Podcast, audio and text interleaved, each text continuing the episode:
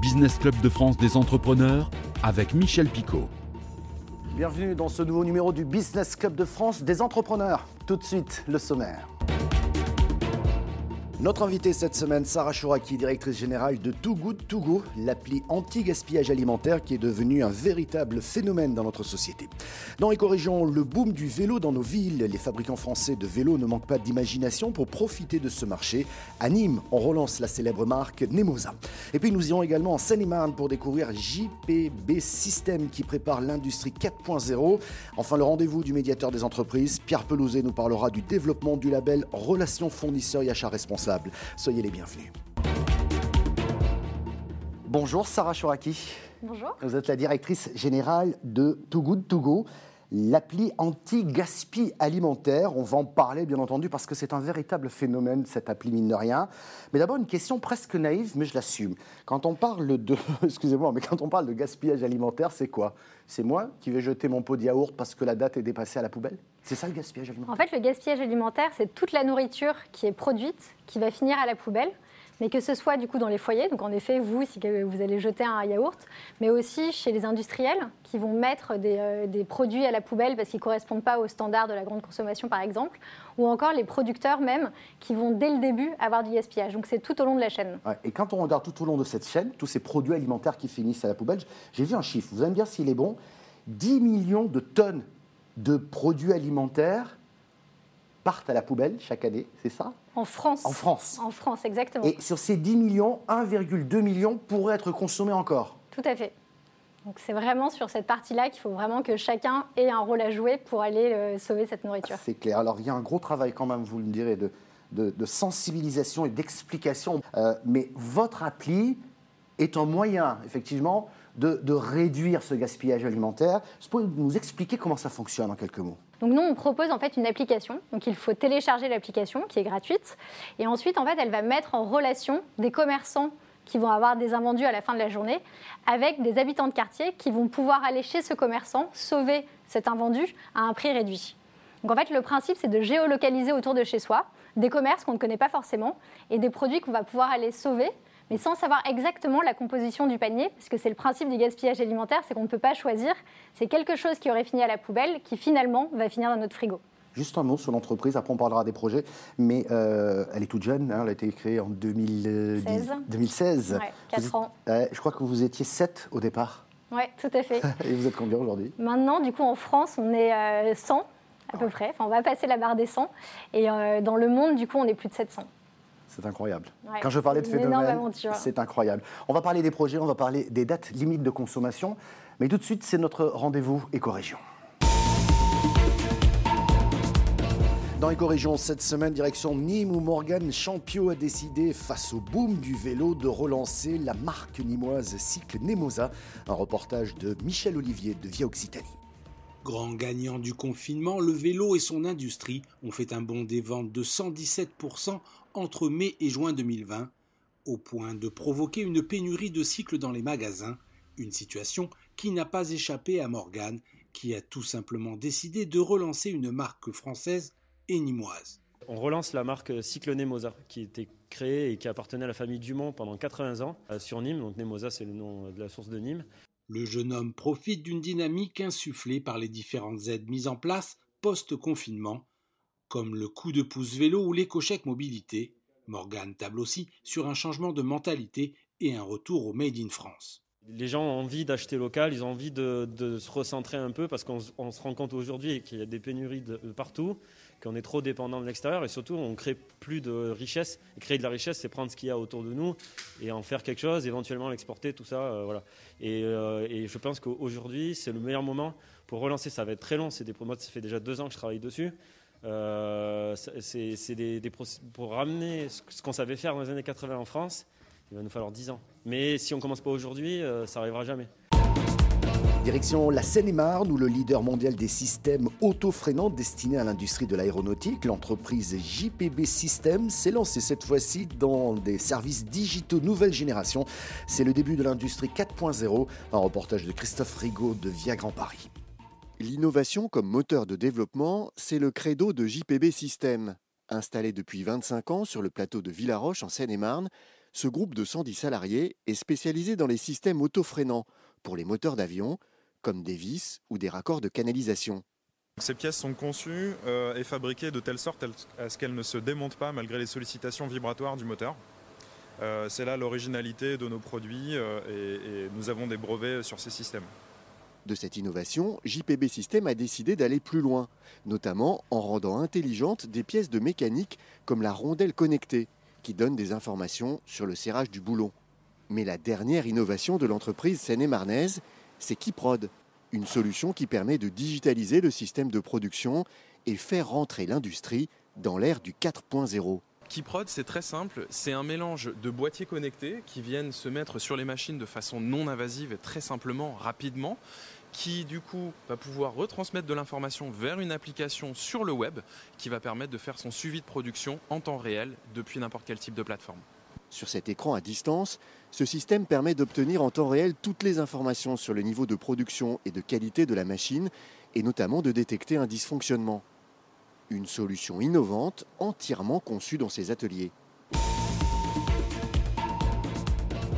Notre invitée aujourd'hui, euh, Sarah Chouraki, directrice générale de Too Good To Go, l'appli anti-gaspi alimentaire. Lutter contre le gaspillage alimentaire, c'est dans votre ADN. Hein Et pour ceux qui viennent de, nous rejoindre dans cette émission, j'évoquais le chiffre de 10 millions de tonnes par an d'aliments bah, jetés. Alors qu'il sur ces 10 millions, 1,2 million pourraient être euh, consommés, sont encore consommables. Ça rejoint une question que je voulais vous poser sur les dates limites de consommation. Euh, je ne citerai pas de nom, pour pas dire moi, mais c'est vrai que lorsque je vois une date limite de mon yaourt qui est dépassée ne serait-ce que, que d'une matinée, j'ai des réticences. Donc, je jette. Ça veut dire quoi? Ça veut dire qu'on ne comprend pas très bien ce qu'il en est. Il y a la DLC, qui est la date limite de consommation, et il y a la DDM, qui est la date de durabilité minimale. Alors ça, pour moi, c'est du chinois, la durabilité minimale. Pouvez-vous nous éclairer quand même déjà, la DLC, c'est quoi? Non, tout à fait. Donc la DLC, donc comme vous l'avez dit, c'est la date limite de consommation, mais pour chacun d'entre nous qui ne comprenons pas forcément ça, c'est le à consommer jusqu'au, et qui est la date en question. et, et- et après, c'est pas bon. Et après, ça peut présenter un risque pour la santé, donc il ne faut pas le consommer. D'accord. Donc c'est notamment en fait les produits frais. Ouais. notamment la viande ou le poisson, etc. Où en fait, on n'est pas à une heure près, mais globalement, ça a été quand même fait pour ça. Et, euh, et donc de l'autre côté, il y a ce que vous avez donc appelé la DDM, la date à durabilité minimale, donc qui est plus simple à synthétiser comme à consommer de préférence avant. Et c'est vrai que le de préférence avant nous explique quand même assez simplement que c'est mieux pour en fait, mais c'est plus des, pour des aspects en fait de texture par exemple, c'est que les gâteaux vont être plus croquants, mais ils ne présentent aucun risque pour la santé si on le consomme après cette date. Mais il n'empêche que cette incompréhension, eh bien, sont responsables, ces dates, hein, sont responsables de 20% du gaspillage alimentaire. C'est énorme. Alors vous, vous plaidez en disant il faut simplifier sur les emballages. Euh, je crois que vous avez même fait une pétition dans ce sens. Euh, Qu'est-ce que vous proposez? Est-ce que vous avez entendu? Donc en fait, c'est vrai qu'on a commencé en fait ce, ce- ce- enfin, tout ce- cette analyse-là en 2019. On s'est dit il faut faire quelque chose. Et donc en fait, on a proposé à des acteurs de la grande distribution, donc les supermarchés, mais aussi les industriels. Et il y a eu aussi le ministère de l'Agri- de l'Agriculture et de l'Écologie en disant qu'est-ce qu'on peut faire tous ensemble pour euh, aider les Français à mieux euh, comprendre ces dates de consommation. Donc on a pris 10 engagements concrets, tous ensemble. Donc on a 50 signataires de, euh, de ce pacte euh, avec ces engagements. Et notamment, il y avait faire une campagne de sensibilisation, donc ce qu'on a fait en octobre, pour vraiment mieux expliquer au grand public qu'est-ce qu'il y avait derrière ces dates. Mais on a aussi proposé en effet aux industriels de mettre ces pictogrammes dont vous parlez, qui est vraiment de faire appel à ces sens et de se dire, en fait, c'est vrai que quand on va voir DLC ou DDM, chacun d'entre nous va se dire, mais ça veut dire quoi? Alors que là, en fait, il va y avoir écrit, regardez, sentez, goûtez, qui est quand même nos sens euh, primaires. Ouais. Et de dire, en fait, quand on va chez le boucher et qu'on a notre viande, il n'y a pas de date dessus.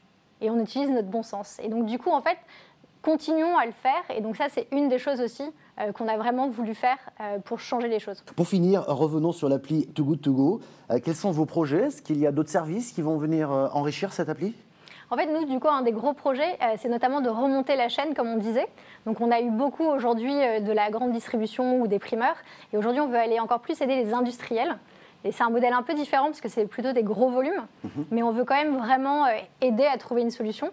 Donc, on a par exemple mis en place un partenariat avec Andes, qui sont un réseau d'épiceries solidaires, où on va avoir, grâce à la réinsertion de personnes qui vont préparer ces paniers, les mettre ces gros volumes en fait à disposition sous forme aussi de paniers magiques comme on les appelle, qui sont des petits volumes.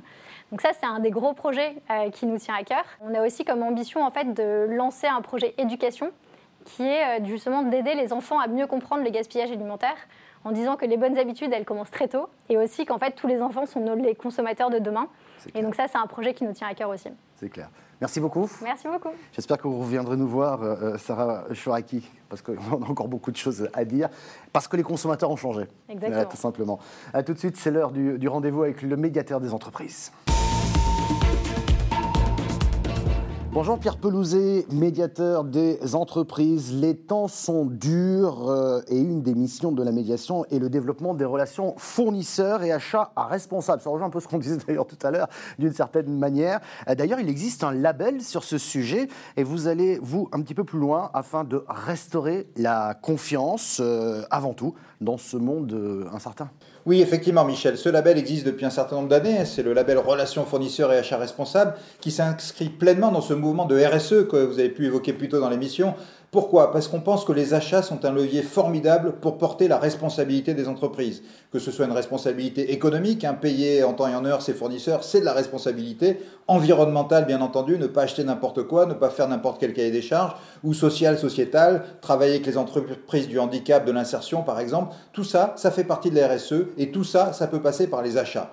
Donc ce label, Relation fournisseur achat responsable, qui existe depuis 8 ans maintenant, a, vu passer plus de 58 labellisés, donc c'est un label qui a une certaine importance, mais on veut aller plus loin. Et j'ai été missionné par Olivia Grégoire, hein, qui est, la, secrétaire d'État en charge de ces sujets, de manière à développer encore plus ce label, à voir si on peut aller plus loin, le promouvoir encore plus, avoir de plus en plus d'entreprises qui peuvent adhérer à ce label, ce qui suppose de, de venir se faire évaluer par un tiers extérieur, mais ce qui suppose simplement aussi de montrer ce qu'on fait de bien. Et ça, ça nous permet de faire évoluer les entreprises petit à petit et d'avoir de plus en plus d'entreprises qui rentrent dans, ce, dans cette labellisation et donc dans un mouvement pour plus de RSE au travers des achats.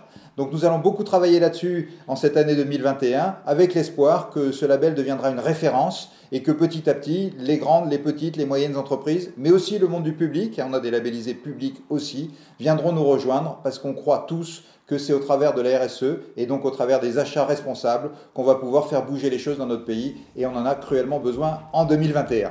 Merci Pierre Pelouzet pour euh, cet éclairage. Merci à notre invitée Sarah Chouraki, directrice générale de l'appli Too Good To Go. On va en entendre parler, je pense c'est un vrai phénomène.